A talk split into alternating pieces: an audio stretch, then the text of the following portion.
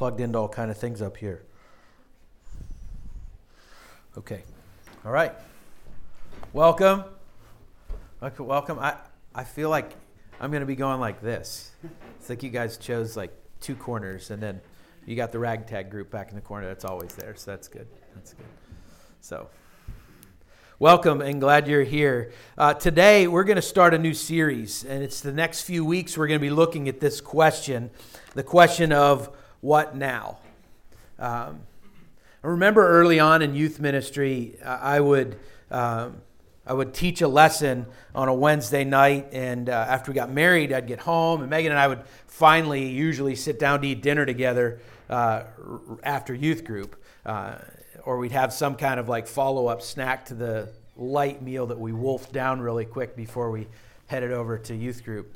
Um, and so uh, I remember those nights. I would say, so basically, I would be like, "So how'd I do?" You know, that was awesome, right? And uh, and a lot of times, my wife would say something as a follow up to me of like, uh, "I thought it, I thought it was great, but you didn't like. So what? Like, so what? You gave him information. You gave me information, but like, what now? Like, what what am I supposed to do with it?" And I realized, like, over time, the, the propensity of the pulpit, I guess I'll just speak for myself, is to broadcast out information and then leave the dot connecting up to you. So you take all this information and then you get your feet held to the fire if there's not like drastic changes in your life because you didn't make conclusions or you didn't live up to expectations that nobody voiced them to you.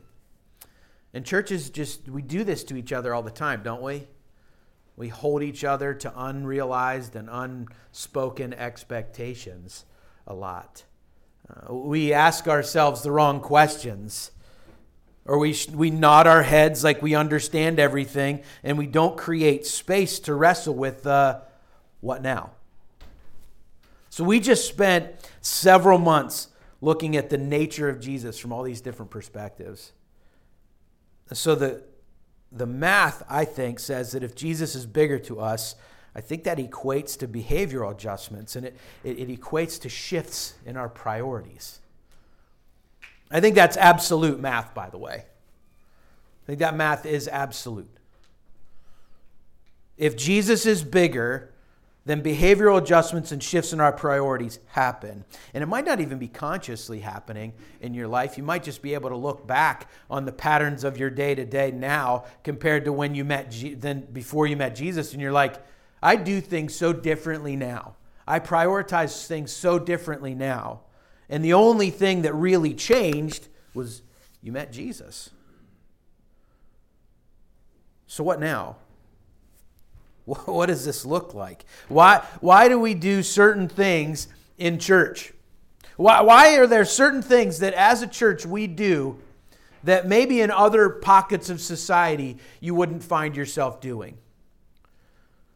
You, you, don't, you don't meet with your employer and he says, Hey, you got a promotion at work. So now what we're going to do is gather everybody around and they're going to watch as I dip your head underwater three times in the name of our employer. Hey, to make sure that we're all unified in this endeavor of building this house, us contractors are going to get together and we're going to watch each other's feet first. There are pockets of society that we spend the majority of our time in that we don't do the things that we do here. I was at Target when they opened uh, one morning. You know, I was one of those weirdos in the parking lot before they opened the door. I don't know if you've ever been that person, but it's kind of embarrassing. When you're like, you're there and you're out of your car and you walk up to the door and it's locked and you're like, oh man, I need to really get a life. But then you realize there are people lined up before you. And I'm like, is there some kind of big sale I wasn't aware of this morning? Why are you all lined up here? I think they're all in the same boat as me. But, you know, this like, so I walk in and as I walk down this one aisle, they have rallied some of the employees together. And the manager comes over and he's like, way over exuberant for 8 o'clock in the morning. And he's like, hey, Target, this is going to be a great day. Football season started. He's like super excited. And I'm like, I don't want to work for you. Like you're way too way too here early in the morning, and I don't know if anybody's that excited to be at Target right now. Um, so yeah, I guess some employers do some of these rallying points and these these different things. But even those kind of things I walk into and I'm thinking like it's kind of weird, right? Now, if you worked there and that was your daily routine, you just knew that's what happened and that's how the manager handled his business, it just becomes normal to you over time. It doesn't feel weird. But you stop asking why you do it, right? So there's certain things that we do as a church, as a church, no matter what church you step into, that, that are ritualistic in nature or could become ritualistic in nature. And we don't stop often to ask ourselves why. So I believe that healthy churches do certain things that Scripture says healthy churches should do. And that answers the what now question but it also hopefully will answer the why. Why do we even do this question? Does that make sense? So, why do we gather on a regular basis? Why do we baptize people? Why do we celebrate communion? Why do we pray? We're going to look at the lifestyle of the early church, and we'll use that as a lens to view our own patterns through. We're going to look at the patterns of the early church, and then we're going to weigh our patterns against it. And we're going to see what health looked like over here for the early church. And we're going to look at what we do as a church, and we're going to put those things together, and we're going to see what matches up. Do our priorities and lifestyle choices match up with what the Word tells us a healthy church looks like? And I, I, think we should look at that together. I think that'll be good for us to do some inventory, if you will. And today we're going to start by looking at the church at its, in, in my opinion, healthiest. So I'm going to ask you to turn with me to Acts chapter 2. We're going to look at verses 42 through 47. Now, I know that I talk about this passage often. I'm not saying that from an apologetic standpoint. I just know that my heart, it is good for me to gaze back at this passage often, especially in uh, the sense that what does it look like to lead a church or to be a part of the church? It's good to reorient ourselves around this moment. Now, let's look at what's happening before we're going to look at verses 42 through 47. But uh, uh, real quick, what's happening here is that at the end of the Gospels, what we see in the New Testament as the Gospels Matthew, Mark, Luke, and John. At the end of each one of those, we have the story of Jesus ascending back. He has risen from the grave, he has conquered death, and he has promised that the Helper will be coming. Now, he was the rescuer. He was the promised redeemer and rescuer. Now, he is, is fully alive. He has conquered the grave. And he meets with these people, these followers of the way. They were, they were coined the followers of the way by the religious elitists of the day that tried to kill Jesus. Well, they did kill Jesus. They tried to kill his message too, and that didn't really work out for them. So now their target is the followers of the way. And Jesus spends some time on earth and he meets with these people and he prays with them and he ascends back up to the Father. And in the beginning of the book of Acts, we hear Jesus say, the, the author Luke tells us this. He tells us that Jesus says that you will be my witnesses in Jerusalem and Judea and the uttermost parts of the world. In the end of Matthew, he says, I will be with you until the very end of the age. He's equipping the disciples at the end of the Gospels, telling them that the helper that's coming will be better for you than me staying with you. It's better for you if I leave. Because if I leave, you get the Holy Spirit. And he essentially is telling the followers, I know you don't completely know what that means yet, but I promise you, when you get it, you'll, you'll, you'll agree with me that it's better for you if I leave because I'm going to go and I'm going to prepare a place for you. And when it's ready, and my Father says it's ready, I'm going to come get you and you will be with me for eternity. So go and give this message to others so that when I come back, there's more of you to come. You are entrusted with this. You are equipped with this. Now go and give the message away. That's the message. But until you receive the helper, meet and pray. Now, they, just so you know, these same followers have been told that same thing twice before, and both times they just casually fell asleep. Wait and pray. And they just casually fell asleep. But this time they didn't. This time they stayed in an upper room and they waited. And one day, they're waiting translates into something that they couldn't have ever imagined or mapped out. There wasn't anybody, I am sure of it, there wasn't anybody that could have said, hey, listen, when this helper comes, I bet we all start speaking different languages and flames come out of our heads.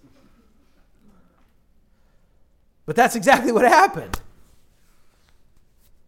So they, they receive the Holy Spirit. A great wind comes through the room. That wind brings with it the indwelling of the Holy Spirit. There are what appears to be flames sticking out of their heads or hovering over the tops of their heads. It's crazy and hard to explain and hard for our human minds to conceptualize without being there. And they all start speaking the dialects and languages of their ancestors, which they never knew before. Not only that, but as everyone is speaking these different languages, everyone's hearing the different languages and they're all understanding each other at the same time. It's a crazy, crazy moment in the life of the church. Because when the Holy Spirit indwells for the first time, there's this outpouring that is hard for us to wrap our heads around. And we're human beings. We always want to have an explanation for something, we always want to know why. That's the first question a kid learns how to ask, right? And there's a never ending series of that coming out. Well, why? Why? Why? Why? Why? I don't know. You eventually get to the point as a parent, you're just like, I don't know. I don't know the answer to your question. I don't know. So when we look at this story, just look at it. We're coming at it as children. And the Holy Spirit is engulfed the, his people. And we're going to always have why questions or how questions. And there are some things we're just not meant to know the complete answers to yet, as far as the practical how and why. Were they actual flames? What languages did they speak? How did they understand each other? There are all kinds of questions that could be asked. What I can say is there's this massive outpouring of the Holy Spirit on the church. And I'm not going to focus a whole lot of our time on those things. What I want to look at is what is the result of an indwelled with the Holy Spirit church? Because this is the birth of something new. These aren't just followers of the way, this is what's called ecclesia, a gathered church. People gathered together under the, the love of Jesus, devoted to the love of Jesus, and indwelled with the Holy Spirit. It's never happened before in human history until what we're going to read this morning. And then we're going to see what flows out of that. So they get the Holy Spirit. They're out on the streets. People are like, whoa, these people are super drunk. They're just speaking gibberish because they didn't understand them. They didn't understand these dialects and languages being spoken. So the, the first human logic explanation that could they could come to was they're obviously drunk. Right? Peter stands up and he says, No, no, no, no, no, you misunderstand what's happening here. They're not drunk. It's only nine o'clock in the morning. What kind of people do you think we are? No, these people are filled with the Holy Spirit this same Jesus who you crucified, he really lets them have it. And he preaches the sermon of his life. And at the end of it, thousands of people commit themselves to the love of Jesus.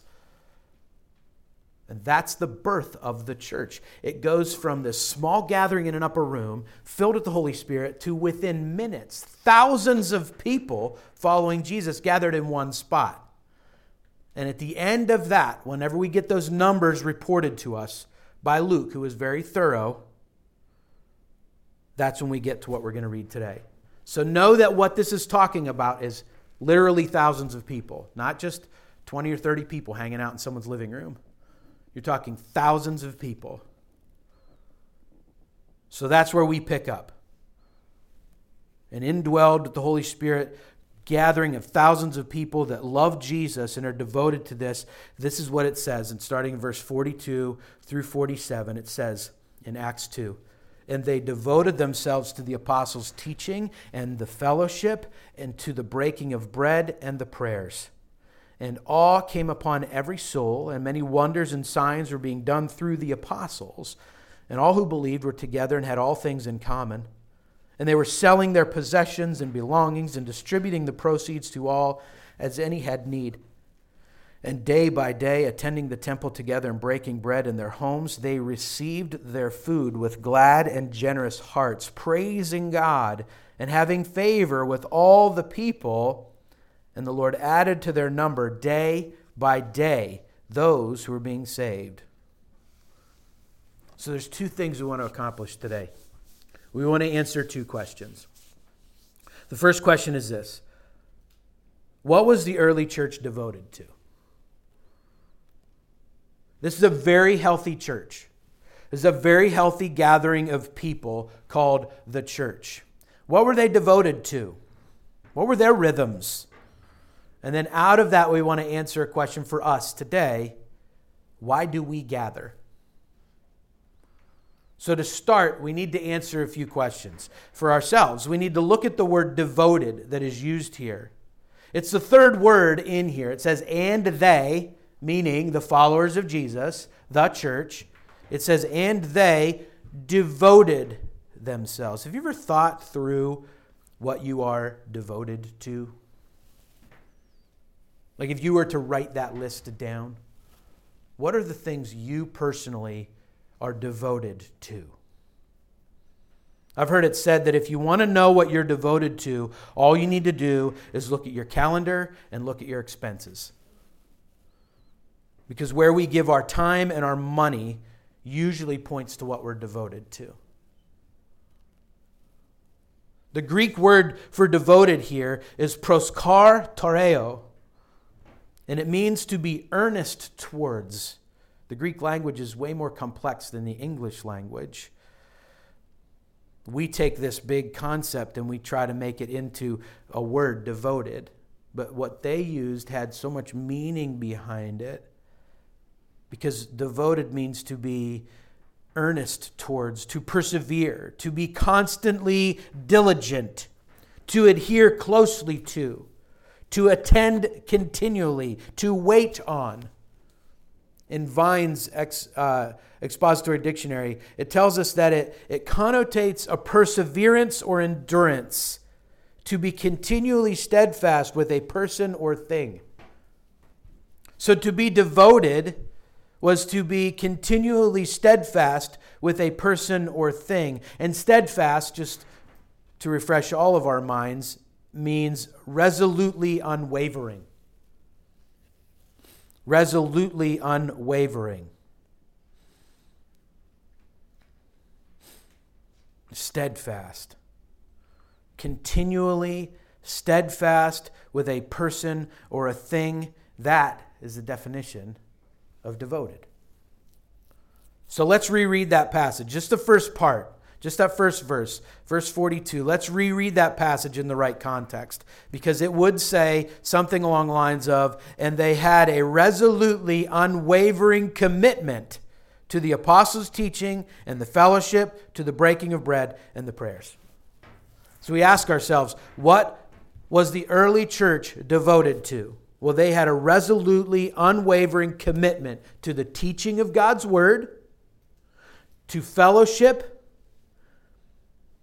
to the breaking of bread, which is communion, and to prayer.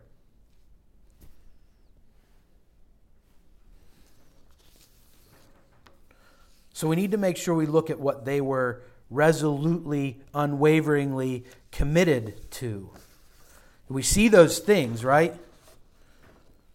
We see that they were resolutely, unwaveringly committed to being together, to sitting under the authority of God's word, to celebrating the Lord's Supper and, and what entailed with that, to remember Jesus' body and blood.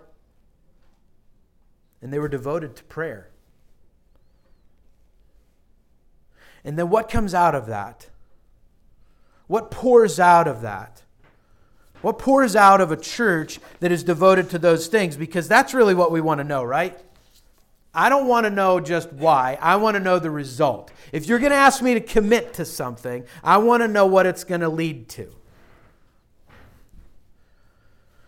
See, I think of this in sports today. There are, there, are, there are kind of two kinds of athletes in our world today, in American sports, I'll say. Two kinds of athletes. They both fall under the category that they want to win a championship, but one's willing to play for the Lions and one's not.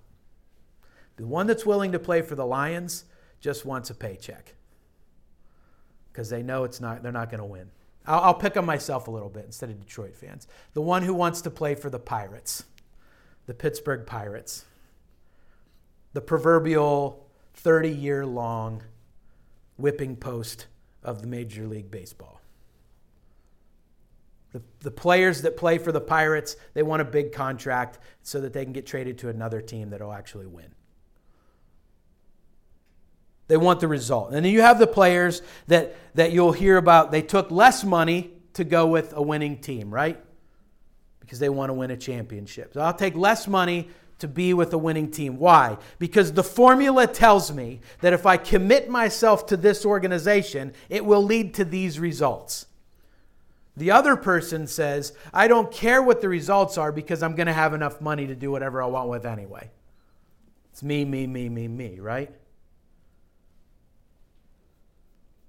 But the other player says, No, I want to be a part of this organization because the path forward tells me that there's going to be success here. There's going to be something at the end that I desire. I desire the championship ring. Therefore, this team is the best place for me to be, whether they pay me big money that this place was going to pay me or not. Does that make sense?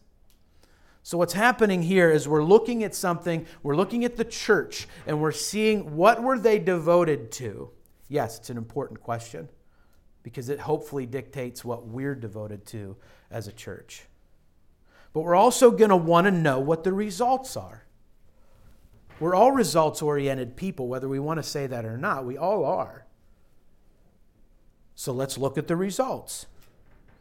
Let's look at the results of a church that has a resolutely unwavering commitment to the authority of God's word, being together in fellowship, celebrating the communion and the breaking of bread and to praying. It says that out of those things, out of the resolutely unwavering commitment to those things, awe came upon everyone, and many wonders and signs are being done through the apostles. That's important for us to look at. I'm going to take a quick aside. When we look at spiritual giftedness and we look at the emotional chargedness of the church in this, in this day and age, there are people that want to say that if, if a church is healthy, these kind of signs and wonders are coming out of the church all the time. It's important to contextually look at. It's for another sermon for another day. But it's, it's important for us to contextually realize that the awe and wonder was coming upon everybody, but the signs and wonders were being done through the apostles. And apostles aren't alive right now. Apostles, by definition, were people who firsthand witnessed the work of Jesus. You take Judas out of that equation because he ended his own life, you add Paul into it. If you count Matthias, who they cast lots to bring into the disciple, into that group, you have 13 people. That's it. Now, I'm not saying that later on these things weren't done and said, and like I said, it's a sermon for another day, but it's important for us to say that that's not an essential ingredient for a healthy church in our day and age because there's not any, apostle, any apostles sitting here with us to see signs and wonders done through. Like I said, that's a question that needs answered for another sermon, and it will, but that's not the one for today. Awe and wonder was coming upon all of them, everyone and all who believed were together and had all things in common. Now that's crazy. That's crazy. The, the people of God were devoted to these things, and a byproduct of that wasn't just this like awe and wonder that came upon them, it was that they willingly submitted to one another, that they were like minded in the things that mattered. This, what this is saying is that the people of God, at their healthiest moment, were keeping the main thing the main thing. They were gathered because the love of Jesus had compelled them to gather. And they were working towards that end together. So things that could have become big things just stayed on the we're going to let these things sit over here. We like different foods. We like different sports teams. We dress differently. Whatever those differences are, those are not things, main things over here. We're not going to make secondary things first tier things. Verse 45 they were selling their possessions and belongings, they were distributing the proceeds to all as any had need. Meaning there was not one person in their midst that was in need without it being addressed by them. They didn't give them a phone number to call a hotline to provide them with a hot meal. They took care of it themselves. They pulled their resources together. There's a story in Acts that tells us that uh, Barnabas owned this piece of land. He actually went home, looked over at what he had, and said, I don't need this. This is not essential to my existence. And I'm holding on to this at the expense of other people who do need something. So here's what I'm going to do I'm going to sell it. I'm going to sell this piece of land because I don't need it. I'm not using it for anything. And then he takes that money, brings it in, hands it to the apostles, and says, Give this to the people that need it. And then they distributed it out to, evenly to those who needed it. There was just this like crazy next level generosity. And then day by day, attending the temple together, meaning that they were sitting under the teaching together.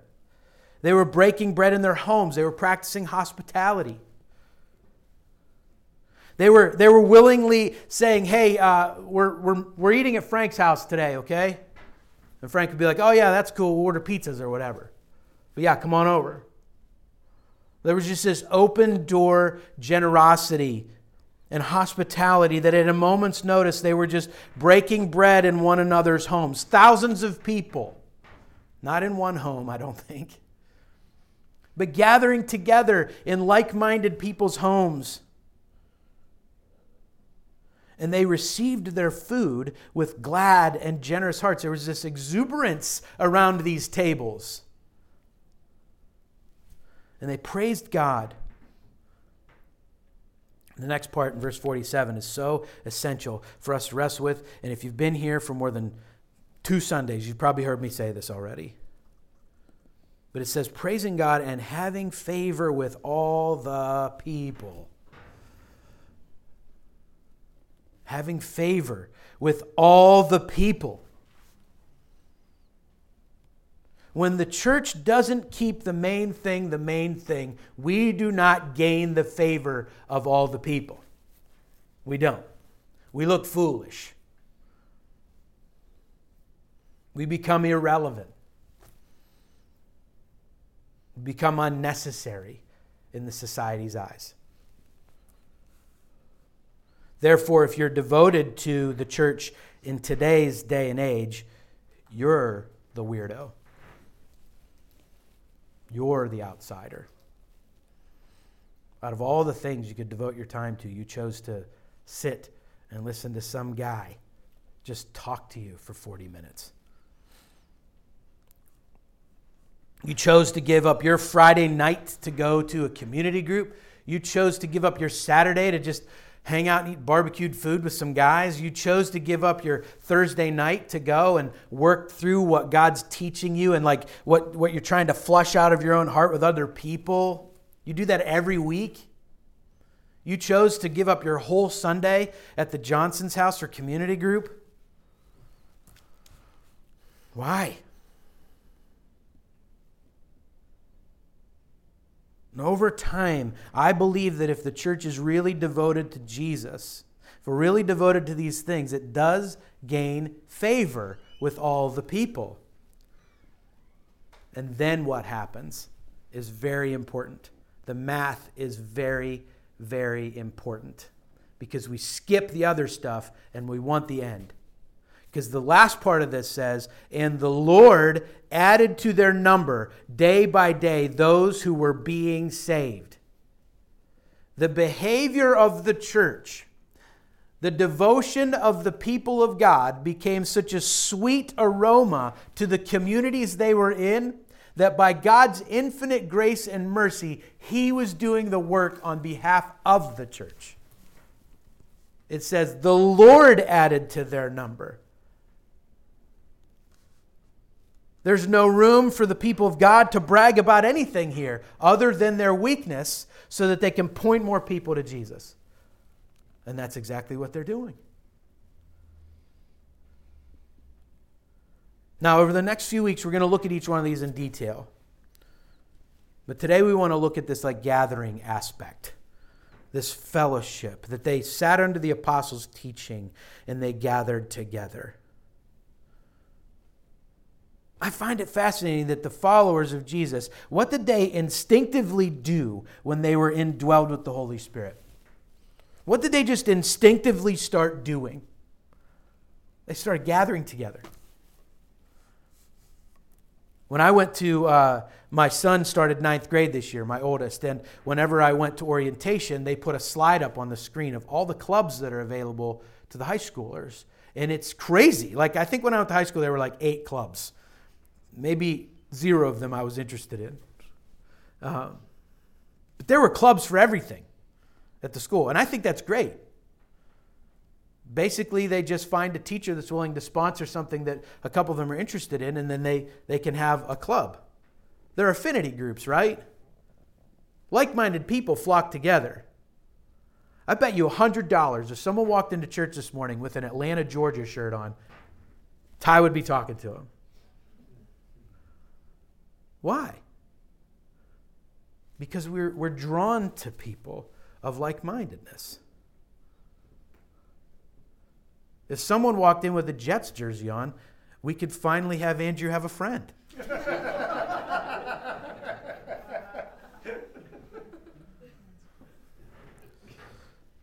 we, we don't we do that though we instinctively gather together with like-minded people we find affinity groups everywhere as soon as someone says something that we're interested in we have a connection point with that person and then we can talk to them about that stuff That's exactly what the people of God did instinctively. They're indwelled with the Holy Spirit, and they instinctively find common ground in their love of Jesus, and they just keep gathering together. They desired to spend time with one another with purpose and intentionality. Their time together was all about becoming more equipped it was all about removing stumbling blocks to others in the way of Jesus. If they had strategy sessions, which I'm sure at some level they did, if they had strategy sessions, though, those things probably were all gathered around how can we remove these religious stumbling blocks to people really seeing who Jesus really is? The, the Jesus that we know, the Jesus that has changed our lives, how can we let people see him so freely and so openly and so completely that they too receive his redeeming grace and they too get to be indwelled with this Holy Spirit and they too get together and realize this joy? And they too are part of these meals that we're having. And we get to celebrate baptism with them and we get to have communion with them. How do we do that? Their main question wasn't, how do we get more people to come sit in our building? No, their main question was, how do we remove any stumbling block in the way of people seeing the Jesus that has captivated us? And when a gathered church asks that question as the predominant question, you better believe that stumbling blocks will be removed, and I believe that God will add to their number day by day those who are being saved. We got to start asking ourselves the right questions, though. They gathered with the purpose of sitting under the teaching of God's word. If you've been around me for any amount of time, you will know that I rarely have a lack of something to say. It's a blessing and a huge curse at the same time. In my best moments, I can say something of value. In my worst moments, I can completely domineer a conversation and be the world's worst listener.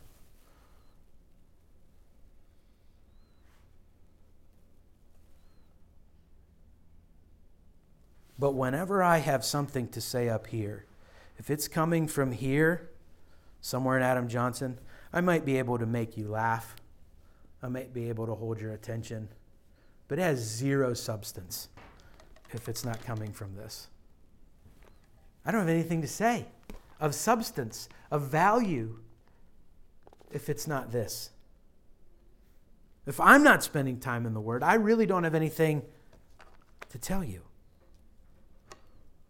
So the people gathered because they fully expected the apostles to be meeting and communing with the Lord to the point where when they spoke, it was going to help them remove stumbling blocks in their own hearts and in the hearts of those they got to do life with outside of that moment.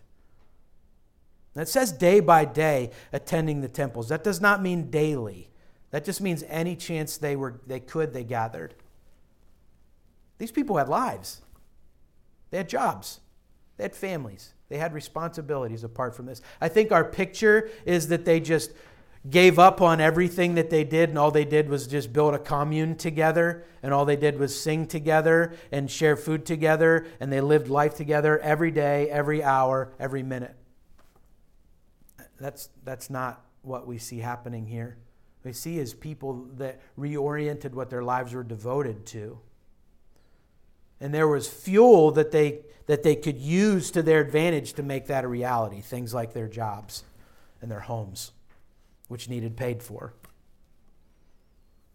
they had taxes that they had to pay. A matter of fact, whenever Jesus was asked, What should we do whenever Caesar wants us to pay taxes? Jesus' answer was, Pay your taxes. Simple answer. So these people had to make money. They had to have jobs. They had to have lives apart from this, but this is what they were devoted to. Anything they were doing outside of this was fuel to help them stay on track with what they were devoted to. They weren't devoted to making more money, they weren't devoted to their investment portfolios. They weren't devoted to their vacation calendars, and they weren't devoted to their garages. They weren't devoted to their hobbies or their interests. All of those things existed in their own way, how things existed back then. It didn't mean they didn't do them, it means they weren't devoted to them. So when we ask ourselves, what am I devoted to? We have to ask it through that lens. Am I devoted to Jesus and his way supremely? Because it seems as though that's what's happening to the early church. They gathered with the purpose of sitting under the teaching of God's word. They knew there seemed to be this collective understanding that they knew they couldn't make it one more minute staying devoted to what they were devoted to without the word being the thing that guided it. Hebrews 10 has this moment of what now, just like we're doing. It's a book, a letter written with the premise of Jesus is better. He's better than the angels, he's better than the law, he's better than it all. There's not anything you're going to have available to you in this life, in this world, that will ever amount to one iota better than Jesus. A life full of Jesus leads to action. But what comes out of our lives is evidence of what we took into our lives. Remember the old adage? Maybe your grandma said it to you too garbage in, garbage out. Garbage in, garbage out. What we put in eventually makes its way out. So, what is the evidence of a life devoted? So, the whole letter to Hebrews, to the, to the Hebrew people, is all about Jesus being better than all of those things. So, after all of this defense and apologetic work has has been done, Hebrews 10 gets to this so what moment. This now what? And it says this in Hebrews 10 19 through 25 says, Therefore, brothers, since we have, now, therefore, meaning all the defense of why Jesus is better, all of it. since we have confidence to enter the holy places by the blood of Jesus, by the new and living way that he opened for us through the curtain, that is, through his flesh. And since we have a great high priest over the house of God, let us draw near with a true heart in full assurance of faith, with our hearts sprinkled clean from an evil conscience and our bodies washed with pure water. Let us hold fast the confession of our hope without wavering, for he who promised is faithful. And let us consider how to stir one another to love and good works, not neglecting to meet together, as is the habit of some, but encouraging one another, and all the more as you see the day, the day drawing near. The whole book is talking about how Jesus is better. And when the author gets into that, what now, one of the things that gets addressed is don't neglect meeting together. When the so what question, before it even gets asked by the reader, it's like the author anticipates that it's coming. What now?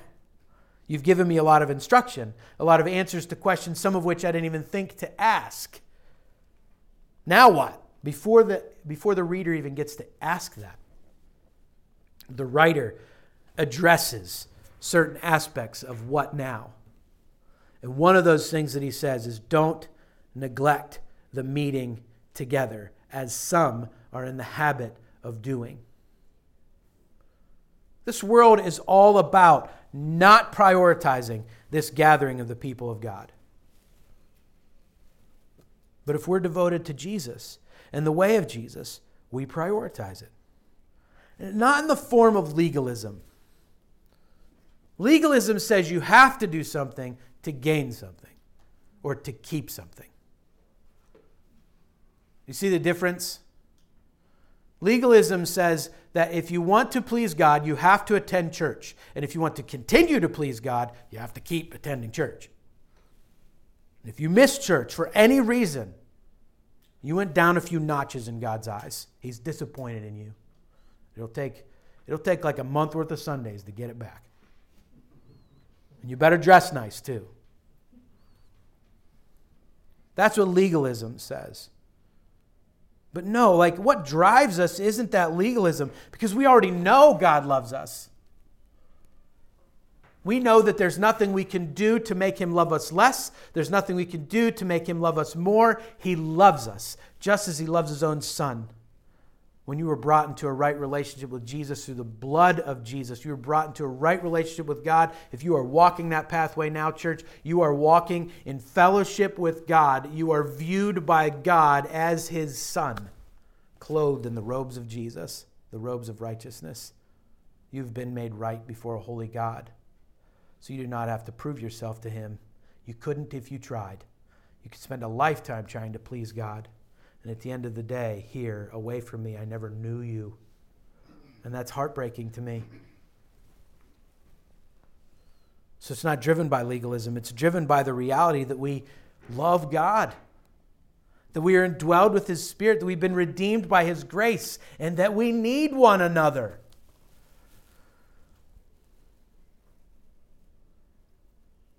We need one another. We need this accountability. We need to learn from one another. We need to hear questions asked of us. We need to gather together. I bet every one of us could share a story about a crappy Sunday morning. Everything was going terribly. And you almost said you weren't coming. You almost didn't do it. Something about being with the people of God changed that 180 degrees.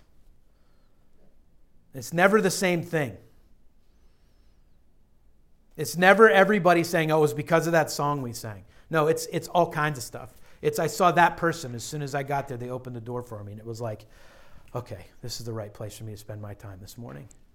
It was a song we sang, it was a scripture we read, it was something that was said during a prayer or during the message. It was a hug from someone that just must have known I needed one.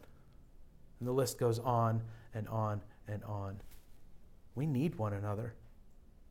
For so many reasons, I don't have time to rattle them all off for you today. The church, when when devote when when indwelled with the spirit of the living god instinctively said let's do this together that's what the spirit of the living god led them to so let's let him lead us to it too. What are we devoted to? So here are the takeaways. I only have two of them for you today. One is this. Consider what you are devoted to. Consider what you are devoted to? What is the driving force behind your day to day decisions and priorities? Are these driven by an eternal perspective or just a got to get through the day perspective? Now, church, these aren't questions that have easy answers, but when you strip everything down to a skeleton, what remains are motives. And motives move us forward. There is something in the bedrock of your existence that is motivating you to move forward. If we can dig into that, we'll be able to answer the question of what we're devoted to. Now, the answer will most likely feel a little convicting if you're anything like me.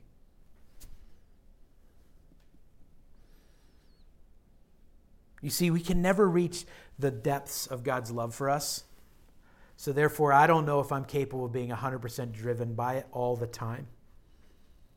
But whenever I stop myself and I reorient, asking myself these questions, what am I devoted to right now, in this moment? What am I devoted to? Not what is holistically defines my life is what I've been devoted to. No. What am I devoted to right now? What's the thing behind the thing? I'm about to make this decision. There's something driving it. What is it? What's the thing behind the thing? What's the real motivator here? Once I wrestle with that, I will be able to ask myself is the love of Jesus the real motivator for me? Consider what you're devoted to. And the second takeaway do not neglect the meeting together, as is the habit of some. Do not neglect the meeting together, as is the habit of some.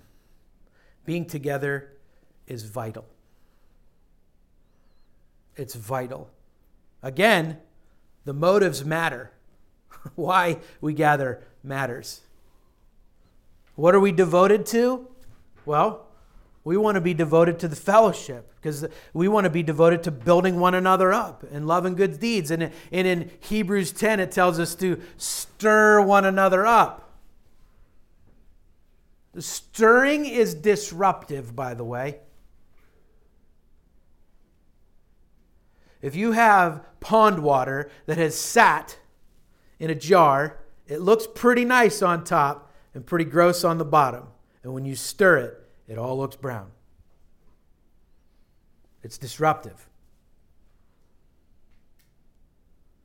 And that's exactly what the author of Hebrews says the church should be doing to one another stirring one another up.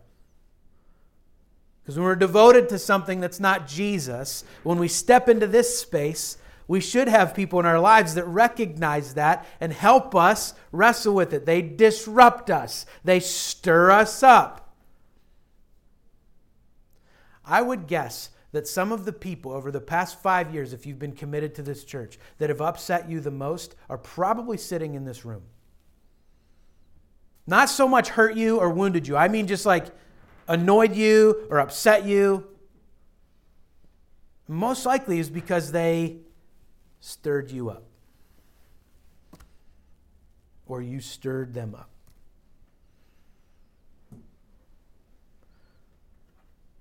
But don't neglect the meeting together, as is the habit of some. That's what the author of Hebrews is saying. Some people have said they don't need this. Now, listen, that was true thousands of years ago when this was written. It's even more true now. I don't need to wake up and go to church. I'll watch it online on Monday. I'll sleep in. I don't need to go to community group. I don't need to go to Celebrate Recovery. I don't need to go to Adorn or Armor. And listen, no, you don't. You don't have to. No one's going to call you and twist your arm and tell you have to be at any of those things. Because we can all make excuses as to why we can't do something. But don't neglect the meeting together, as some are in the habit of doing, because we can convince ourselves we don't need it. We will find our desire to gather increase as our love and affection of Jesus increases. Something is always getting bigger in your life. It's either Jesus or something else. And I can promise you, if it's Jesus, you will want to be around more people like Jesus.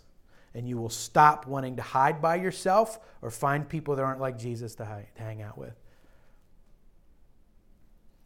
You will find yourself when you spend time with people who aren't devoted to Jesus, trying to figure out how you can remove obstacles to them seeing Jesus more clearly. And to answer that question properly, you need to go to experts, fellow experts in the field, and they're people who are captivated with the love of Jesus as well. Not just your pastor, the people sitting to your left and your right, right now. We are all, if we've been captivated with the love of Jesus, we are experts in the field of us.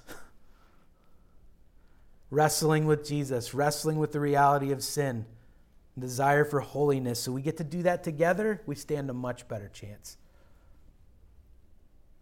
of God allowing there to be approval from the community of this group of people called the church, and then adding to our number daily those who are being saved. Not those who are attending on a regular basis, those who are being saved. Saved from what? Saved from an eternity without God that door is still open. We want people to walk through it. So consider what you're devoted to. And do not neglect the meeting together, as is the habit of some. Our collective prayer as the body of Christ should be hands held high in the sky, saying, God, build your kingdom here and let us be a part of it. Use us to build your kingdom right here, right now. That should be the prayer of the church. What are we as a church devoted to? Why do we do this? Why do we gather? Well, because it's it's it's a must. And if I could be crass about it, I would just say this. If it worked for the early church at the level it worked for them, we would be foolish to not try it. I've often said that Journey Church is a hypothesis. We throw stuff to the wall a lot. Some of it sticks and some of it doesn't. We want to be obedient to God. But one of the things that we have we have said this we're going to do this because it looks like in scripture this works was gathering together on a regular basis. And when we gather opening the word together. So far that's not been something we feel needs to change.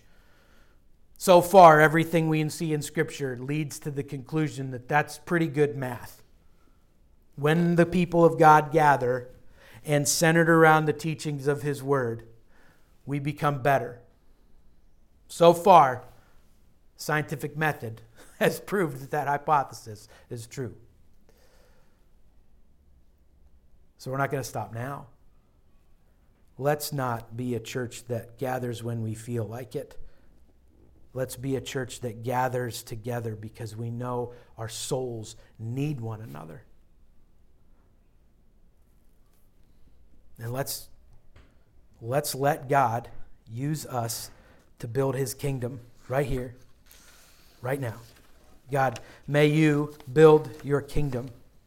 May we be people devoted to that end, devoted to your word, devoted to uh, prayer, devoted to celebrating the communion and devoted to, baptiz- baptizing one another and seeing your church grow and, and devoted to equipping with the truth and living it out, to gathering together true, lasting fellowship. Pictures, small little glimpses that you give us of eternity with you. When we gather together for a meal or we gather together to pray, we gather together in your word you give us these little tiny glimpses of eternity with you. So may you bolster our hearts with joy and courage and encouragement today as your gathered church. And we look forward to what you're going to do through us, in us, in our hearts, as we wrestle with the reality of what we're devoted to. Father, build your kingdom here. We pray. Amen. Would you stand and sing with us?